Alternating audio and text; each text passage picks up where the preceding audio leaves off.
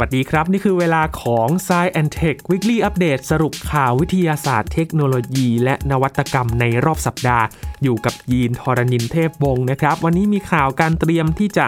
สร้างถนนชาร์จรถยนต์ไฟฟ้า สายแรกในรัฐมิชิแกนของสหรัฐอเมริกาครับ พร้อมที่จะใช้งานในปี 2023 นี้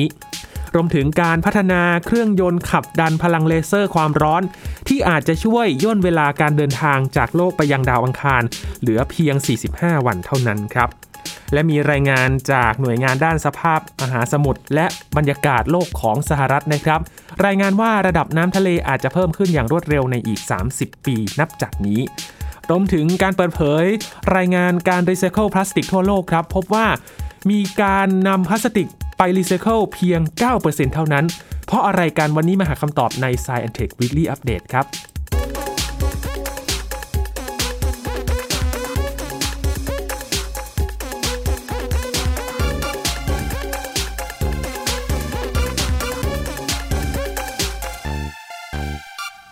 พูดถึงเทคโนโลยีรถยนต์ไฟฟ้าตอนนี้เริ่มที่จะบูมได้รับความนิยมมากขึ้นนะครับ รัฐบาลหลายประเทศรวมถึงไทยเองก็ตอบรับการที่จะสนับสนุนการใช้รถยนต์พลังงานไฟฟ้ากันมากขึ้น แต่ว่าการใช้รถยนต์ไฟฟ้านี้จะต้องมีจุดชาร์จไฟฟ้าด้วยนะครับ เพื่อที่จะเติมพลังงานให้กับรถยนต์ แทนการไปเติมที่ปั๊มน้ำมันนั่นเอง แต่ว่าจะเป็นอย่างไรครับคุณผู้ฟังครับ ถ้าเราวิ่งบนท้องถนนไปด้วย และถนนเส้นนี้จะช่วยชาร์จไฟฟ้าให้กับรถยนต์ของเราด้วย น่าจะสะดวกสบายไม่น้อยเลยทีเดียวนะครับ ตอนนี้เริ่มขึ้นแล้วครับเขาเตรียมที่จะสร้างถนนชาร์จรถยนต์ไฟฟ้า เป็นถนนสายแรกในรัฐมิชิแกนของสหรัฐอเมริกานะครับ โดยพร้อมที่จะใช้งานในปี 2023 หรือว่าภายในปีหน้านี้ครับ โดยบริษัท Electreon Wireless เป็นสตาร์ทอัพสัญชาติอิสราเอลนะครับ เขาได้วางแผนเตรียมสร้างถนนที่มีความยาวกว่า 1.6 กิโลเมตร เพื่อเป็นถนนต้นแบบครับ ที่สามารถ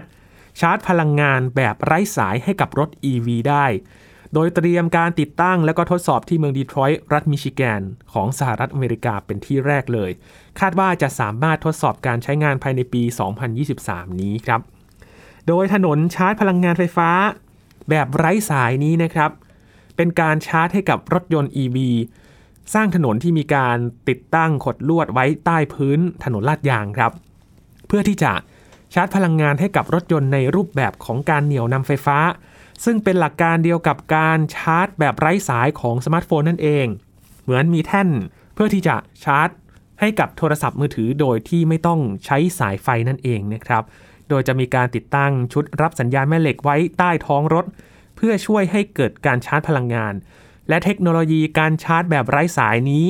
ก็จะช่วยให้รถยนต์นั้น สามารถชาร์จพลังงานได้โดยไม่ต้องจอด จึงไม่ต้องแวะชาร์จระหว่างทางนั่นเองครับ นับเป็นครั้งแรกเลยนะครับที่มีการติดตั้งโครงสร้างการชาร์จแบบไร้สายบนถนน ซึ่งโครงการนี้เกิดจากความร่วมมือของบริษัทผู้พัฒนาจากเทลอาวิฟประเทศอิสราเอล กับบริษัทรถยนต์ฟอร์ดและก็ DTE Energy บริษัทด้านพลังงานในสหรัฐนะครับ โดยได้เริ่มสร้างถนนต้นแบบในย่านคอกทาวเมืองดีทรอยต์รัฐมิชิแกนเป็นที่แรก เพื่อกระตุ้น การใช้งานรถยนต์ไฟฟ้าให้มากขึ้นครับ การสร้างถนนต้นแบบสายนี้นะครับเป็นส่วนหนึ่งของโครงการ Inductive Vehicle Charging Pilot ครับของรัฐมิชิแกน ซึ่งได้ตั้งเป้าในการพัฒนาเมืองและใช้พลังงานไฟฟ้า ด้วยการสนับสนุนผลิตและก็ใช้งานรถยนต์ไฟฟ้า เริ่มจัดหาเงินทุนจำนวน 1.9 ล้านดอลลาร์สหรัฐมาตั้งแต่เดือนกันยายนที่ผ่านมาแล้วนะครับ โดยคาดว่าถนนจะเสร็จ และพร้อมสำหรับทดลองใช้งานภายในปี 2023 นี้ครับเทคโนโลยีการชาร์จแบบไร้สายนี้นะครับก็จะช่วยให้รถยนต์สามารถชาร์จพลังงานไฟฟ้าได้สะดวกมากขึ้นนะครับไม่ว่าจะจอดอยู่หรือว่าจะวิ่งก็สามารถชาร์จพลังงานได้เช่นเดียวกัน ไม่ต้องกังวลว่าจะต้องไปแวะจอดที่ไหนมีจุดจอดที่ไหนบ้าง และจะต้องจอดชาร์จไฟฟ้านานเท่าไหร่กันนะครับ หากว่าเราต้องวิ่งในระยะ ไกลนั่นเอง เพราะว่ารถยนต์พลังงานไฟฟ้าก็ยังมีข้อจำกัดอยู่นะครับ เพราะว่าเมื่อเราชาร์จไฟเนี่ยต้องใช้เวลานานพอสมควรเหมือนกัน เพื่อที่จะเติมพลังงานให้เหมาะกับการวิ่งได้รอบหนึ่ง ตามขีดความสามารถของรถยนต์รุ่นนั้นๆนั่นเองนะครับ ถ้ามีถนนที่จะมาช่วยชาร์จไฟฟ้าระหว่างขับไปด้วยนี้ ก็น่าจะช่วยอำนวยความสะดวกให้เราไม่น้อยเลยทีเดียวครับ ต่อกันที่การพัฒนาเทคโนโลยีอวกาศกันบ้างครับคุณผู้ฟัง พูดถึงการ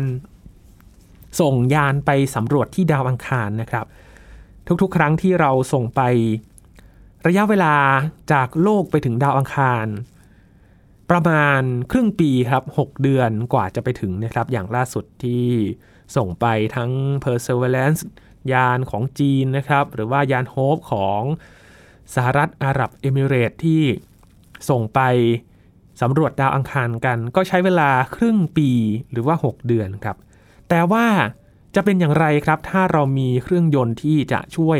ย่นระยะเวลาจากโลกไปดาวอังคาร ให้เหลือเพียง 45 วันเท่านั้นครับ ก็ถือว่าลดเวลาไปเยอะเลยทีเดียวนะครับ จาก 6 เดือน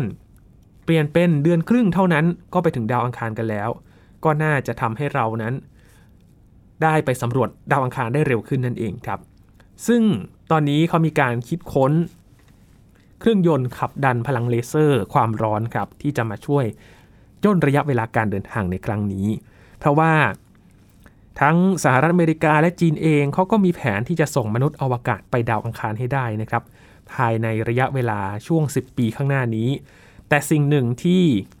เป็นอุปสรรคอยู่ก็คือระยะทางที่ห่างไกล และยังคงต้องใช้เวลาการเดินทางที่นั้นเอง และเพื่อให้การเดินทางสะดวกรวดเร็วครับ ทีมวิศวกร จากมหาวิทยาลัยแมกกิลของแคนาดาเขาได้ออกแบบ และก็ประเมินศักยภาพของระบบขับดันเลเซอร์ ความร้อน หรือว่า Laser Thermal Propulsion System นะครับ โดยใช้เลเซอร์ยิงให้ความร้อนกับเชื้อเพลิงไฮโดรเจน จนพบว่า ระบบดังกล่าวนี้สามารถนำยานอวกาศไปถึงดาวอังคารได้ภายในเวลา 45 วันเท่านั้นครับ งานวิจัยนี้เตรียมที่จะตีพิมพ์ในวารสาร Astronomy and Astrophysics ระบุว่าเครื่องยนต์ขับดันที่ออกแบบมาในครั้งนี้นะครับ เขาสามารถทำให้ยานอวกาศที่บรรทุกสัมภาระหนัก 1 ตัน เร่งความเร็วเป็น 17 กิโลเมตรต่อวินาทีได้ ย้ำนะครับ 17 กิโลเมตรต่อวินาที หลังจากทะยานขึ้นไปถึงวงโคจรระดับกลางของโลกแล้วนะครับสำหรับการทำงานของระบบขับดันนี้จะใช้แผงยิงเลเซอร์ขนาดใหญ่บนพื้นโลกที่มีความกว้างราว 10 เมตร หรือเท่ากับสนามวอลเลย์บอล ยิงลำเลเซอร์อินฟราเรดขึ้นไปยังห้องเก็บเชื้อเพลิงไฮโดรเจนของยานที่อยู่ในอวกาศครับโดยมีแผ่นสะท้อนแสงเลเซอร์อยู่บนตัวยาน คอยปรับให้ยิงตำแหน่งได้ตรง ทำให้ไฮโดรเจนกลายเป็นพลาสมาร้อนที่มีอุณหภูมิสูงถึง 40,000 เคลวินด้วยกัน และไอพ่นขับดันพลังสูงที่เกิดขึ้นจากพลาสมาความร้อนนี้นะครับเขาก็จะส่งยานที่ยังอยู่ในห้วงอวกาศใกล้โลก ทยานออกไปพ้นขอบเขตวงโคจรของดวงจันทร์ได้ภายใน 8 ชั่วโมงเท่านั้นครับ โดยยานจะคงความเร็วอยู่ที่ระดับ 16-17 กิโลเมตรต่อวินาที และจะไปถึงจุดหมายภายในระยะเวลา 1 เดือนครึ่งเท่านั้นครับ ส่วนการลงจอดนั้นก็อาจมีความยากลำบากอยู่ในระยะแรกนะครับ เพราะยังไม่มีการติดตั้งระบบที่ใช้เลเซอร์ ชะลอความเร็วบนยานของดาวอังคาร และยังไม่สามารถติดตั้งเครื่องยนต์จรวดชะลอความเร็วตามปกติได้ เพราะจะทำให้ยานมีน้ำหนักมากเกินไป ตามที่กำหนดไว้นะครับ ทีมวิศวกรที่ออกแบบก็คาดว่าจะต้องใช้วิธีแบบ aero braking นะครับหรือว่าการใช้แรงเสียดทานจากชั้นบรรยากาศของดาวอังคาร ร่วมกับ การปรับวิถีโคจรของยานให้ชะลอความเร็วลง เพื่อให้สามารถลงจอดให้ได้ในที่สุดครับ คุณเอมานูเอลดูเพลเป็นวิศวกรผู้นำทีมวิจัยนี้บอกว่าข้อดีของระบบขับดันนี้ก็คือ อุปกรณ์กำเนิดพลังงานส่วนหนึ่ง อยู่บนโลกครับทำให้ยานแล่นไปได้เร็ว โดยมีอัตราส่วนระหว่างมวลต่อพลังงานต่ำมาก ราว 0.001 ถึง 0.010 กิโลกรัมต่อกิโลวัตต์นะครับ ซึ่งหมายถึงการบรรทุกน้ำหนักได้มาก โดยประหยัดพลังงานนั่นเอง อย่างไรก็ตามครับ ทีมวิจัยก็ยังคงต้องใช้เวลาอีกหลายปีเลยนะครับ เพื่อที่จะพัฒนาระบบขับรันนี้ ซึ่งคุณดูเพลคาดว่ามันจะใช้การได้จริง หลังมนุษย์อวกาศชุดแรกไปถึงดาวอังคารราว 10 ปี หรือว่าอีกช่วงประมาณปี 2040 เป็นอย่างน้อยครับ ก็ เป็นกำลังใจให้กับทีมงานนะครับ ในการพัฒนาเพื่อที่จะหาเทคโนโลยี หรือว่าการออกแบบทางวิศวกรรมที่จะช่วยย่นระยะเวลาการเดินทางให้ได้เร็วขึ้นนะครับ เพื่อที่จะเพิ่มความสะดวกในการเดินทางจากโลกไปยังดาวเคราะห์ดวงอื่นๆ อย่างเช่นดาวอังคารที่เราพยายามจะไปตั้งหลักปักฐานไปสำรวจดาวเคราะห์แดงแห่งนี้นั่นเองครับ กลับมาที่โลกของเรากันบ้างครับ พากลับมาอยู่ที่สหรัฐอเมริกานะครับ มีรายงานของโนอาครับ ที่ชี้ว่าระดับน้ำทะเลตามชายฝั่ง โดยเฉพาะในสหรัฐอเมริกานั้น ในอีก 30 ปีนับจากนี้อาจจะสูงขึ้นด้วยความรวดเร็ว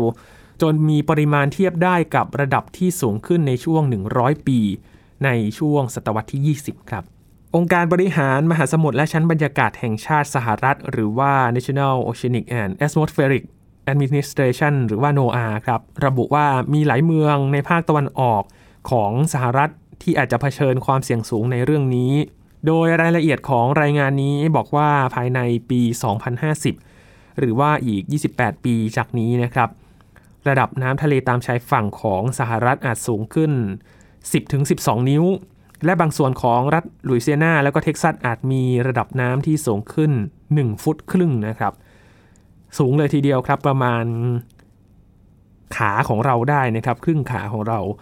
แล้วก็มีการประเมินที่สะท้อนว่าในช่วงเวลาดังกล่าว ระดับน้ำทะเลก็จะสูงขึ้นเทียบได้กับช่วงศตวรรษที่ 20 ซึ่งเป็นช่วงที่ระดับน้ำทะเลที่ชายฝั่งมหาสมุทรแอตแลนติกเพิ่มในอัตราที่รวดเร็วที่สุดในรอบ 2,000 ปี รายงานระบุว่าผลทางเศรษฐกิจก็อาจจะเกิดขึ้นอย่างกว้างขวางนะครับ เพราะว่าร้อยละ 40 ของประชากรอเมริกันอยู่ตามแนวชายฝั่ง ผู้เชี่ยวชาญที่เขียนรายงานนี้ก็ระบุว่า ผลระยะยาวที่รุนแรงที่สุดก็คือ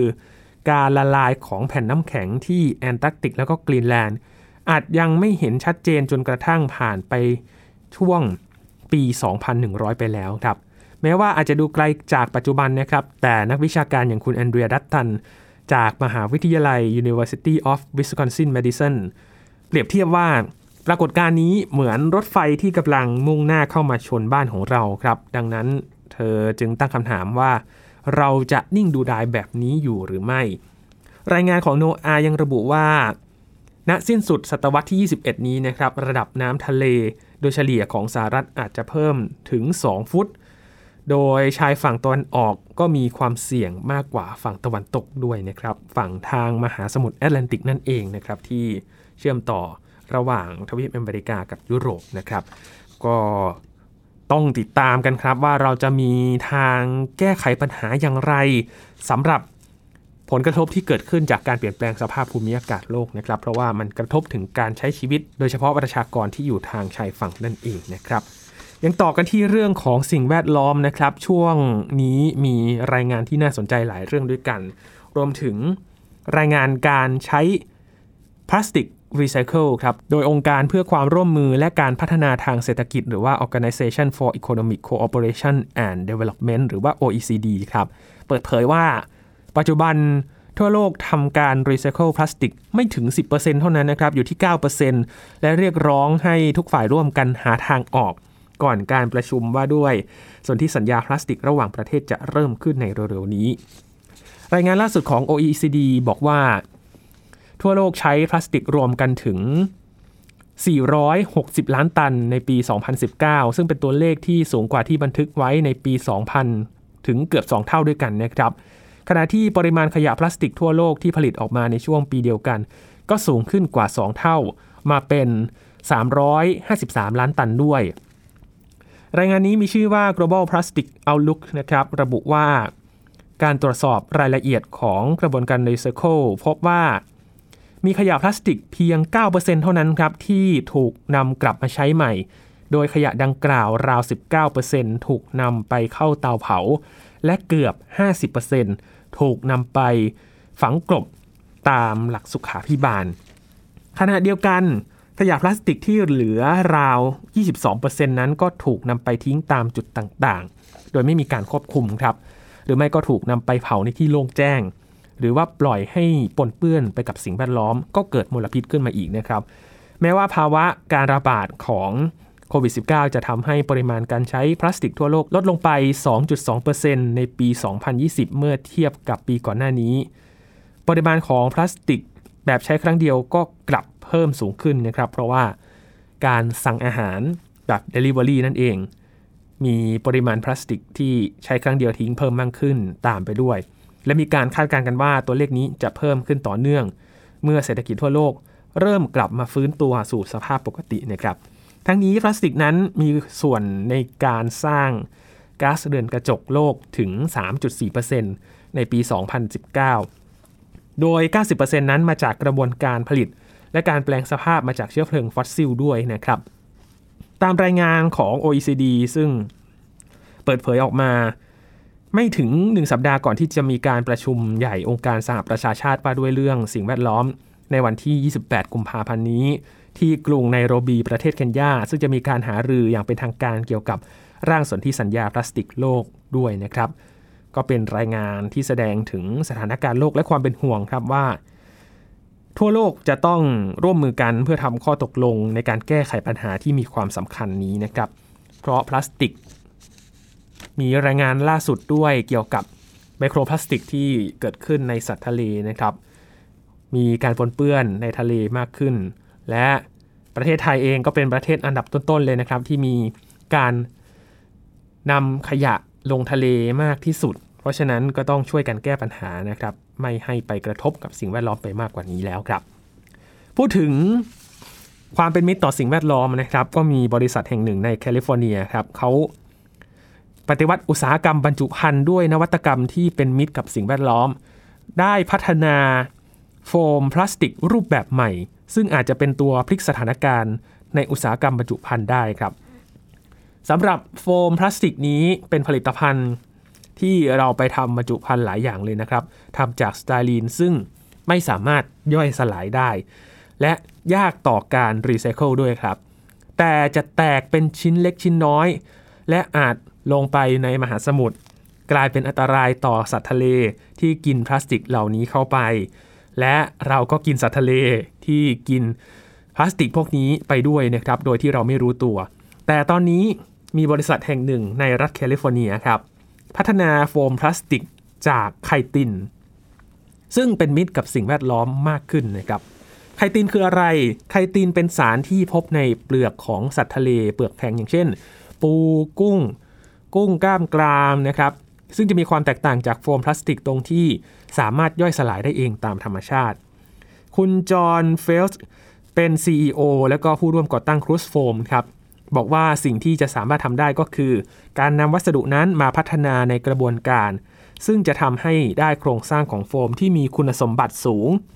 วัสดุดังกล่าวนี้มีน้ำหนักเบาด้วยครับ แต่ก็แข็งแรงพอที่จะปกป้อง ไม่เพียงแต่สิ่งของที่มีความเปราะบางเท่านั้น อย่างเช่น อุปกรณ์อิเล็กทรอนิกส์ แต่ยังรวมถึงวัตถุหนักที่มีราคาแพงอย่าง เช่น โทรทัศน์ได้อีกด้วย ทั้งนี้สิ่งที่เป็นตัวกระตุ้นให้เฟลและหุ้นส่วนของเขาทำสิ่งนี้ขึ้นมาก็คือความรักในมหาสมุทรนั่นเองนะครับ เขาหวงแหน ในฐานะที่เขาเป็นนักกระดานโต้คลื่นนะครับ พวกเขาไม่อยากเห็นมลภาวะพลาสติกจำนวนมาก เข้ามาสู่มหาสมุทรในทุกๆ ปี และเชื่อว่าควรจะมีทางออกที่ดีกว่านี้ครับ อย่างนักเคลื่อนไหวด้านสิ่งแวดล้อมคุณสกอตต์แคนเซลส์ก็เป็น CEO แล้วก็ผู้ร่วมก่อตั้ง Product Stewardship Institute นะครับที่มีภารกิจในการลดผลกระทบต่อสิ่งแวดล้อม และก็สุขภาพจากผลิตภัณฑ์อุปโภคบริโภค ตลอดวงจรชีวิตของผลิตภัณฑ์เหล่านั้น ก็ให้สัมภาษณ์กับ VOA ของสหรัฐอเมริกานะครับว่า รูสโฟมเป็นเพียงหนึ่งในบริษัทที่มีจำนวนเพิ่มมากขึ้นเรื่อยๆ ที่สนใจดำเนินธุรกิจที่เป็นมิตรต่อสิ่งแวดล้อมครับ และด้วยผลกระทบจากการเปลี่ยนแปลงสภาพภูมิอากาศโลก และวิกฤตพลาสติกทั่วโลกที่มีอยู่ตอนนี้ ก็ทำให้บรรดาผู้ผลิตนั้นกำลังผลักดันให้บริษัทต่างๆ นั้นคิดหาหนทางที่ดี เพื่อเป็นประโยชน์ในระยะยาวด้วยนะครับ ขณะนี้ครูสโฟมกำลังหารือกับธุรกิจอเมริกันหลาย ๆ แห่งครับ เรื่องการจัดหาบรรจุภัณฑ์ที่จะช่วยปกป้อง สินค้าลักษณะต่างๆ และทางบริษัทก็หวังว่าสักวันหนึ่งจะสามารถแทนที่พลาสติก ที่ทำจากปริโตรเลียมทั้งหมดด้วยวัสดุจากธรรมชาติ เป็นการลดปัญหาสิ่งแวดล้อมได้นะครับ จากสหรัฐอเมริกาครับ พามาที่จีนกันบ้าง เป็นผลกระทบที่เกิดขึ้นจากการเปลี่ยนแปลงสภาพภูมิอากาศโลกที่จีนนะครับ เขาระบุว่าปริมาณ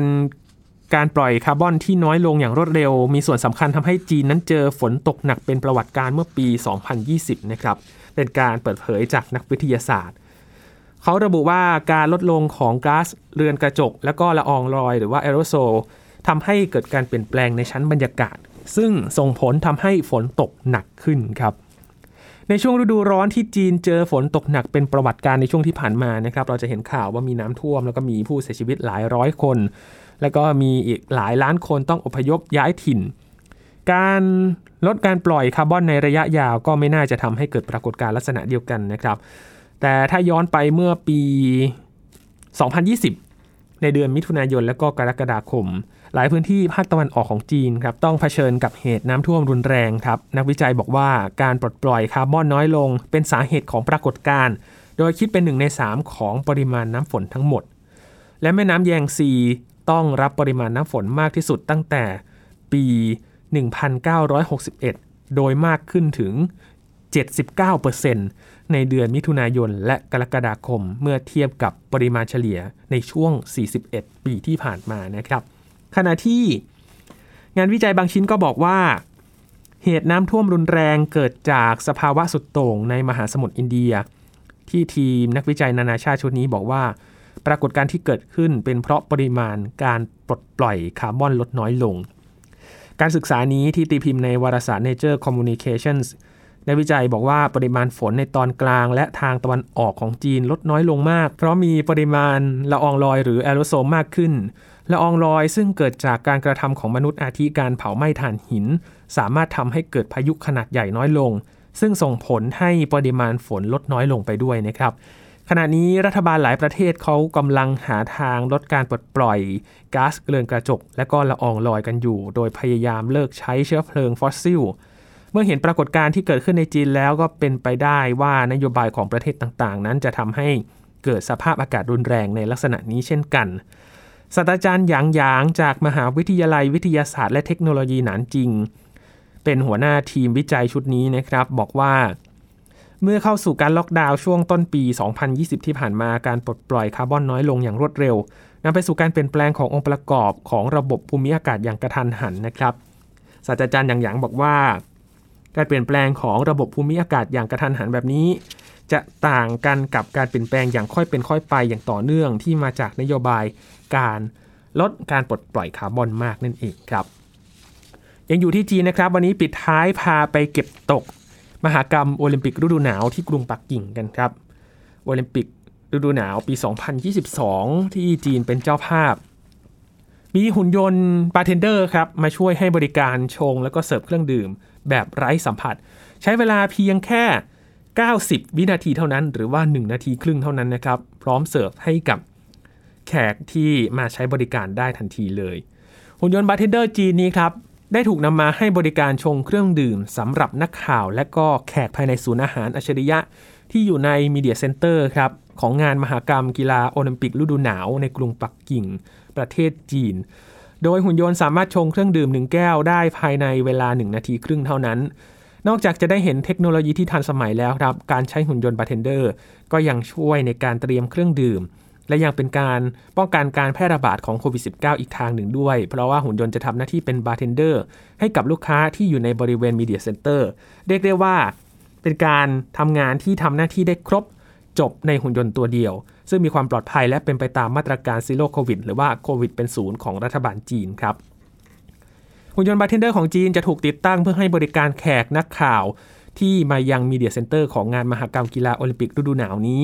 โดยรูปร่างของหุ่นยนต์จะมีลักษณะคล้ายแขนกลหุ่นยนต์ที่สามารถทำเมนูเครื่องดื่มได้หลากหลาย ทั้งที่เป็นเครื่องดื่มที่มีแอลกอฮอล์หรือว่าไม่มีแอลกอฮอล์ก็สามารถทำได้ หุ่นยนต์จะถูกติดตั้งภายในบาร์เครื่องดื่มครับและบริเวณเหนือศีรษะของหุ่นยนต์ก็จะเต็มไปด้วยขวดและแก้วเครื่องดื่มจำนวนมาก เมื่อได้รับออเดอร์เครื่องดื่มมาแล้ว หุ่นยนต์ก็จะยืดแขนขึ้นไปหยิบขวดเครื่องดื่ม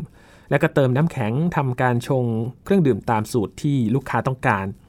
โดยใช้เวลาตั้งแต่ตระเตรียมจนถึงเสิร์ฟเพียง 90 วินาทีเท่านั้นทำให้เสิร์ฟเครื่องดื่มได้ไวไม่ต้องเสียเวลารอนานเลยครับหุ่นยนต์บาร์เทนเดอร์ชงเครื่องดื่มนี้เป็นเพียงส่วนหนึ่งของตัวอย่างการนำเทคโนโลยีมาปรับใช้ในช่วงการแพร่ระบาดของโควิด -19 เท่านั้นนะครับ รวมถึงเป็นตัวอย่างเทคโนโลยีที่เกิดขึ้นในปักกิ่งเกมครั้งนี้นะครับ ที่จีนเป็นเจ้าภาพ เพื่อที่จะดูแลเรื่องความปลอดภัย และก็ป้องกันการระบาดของโรคด้วย นอกจากนี้ผู้จัดงานยังได้นำหุ่นยนต์รูปแบบอื่น ๆ มาให้บริการในงานด้วยนะครับ ไม่ว่าจะเป็นหุ่นยนต์ทำไอศกรีม หุ่นยนต์เสิร์ฟอาหารเป็นต้นครับ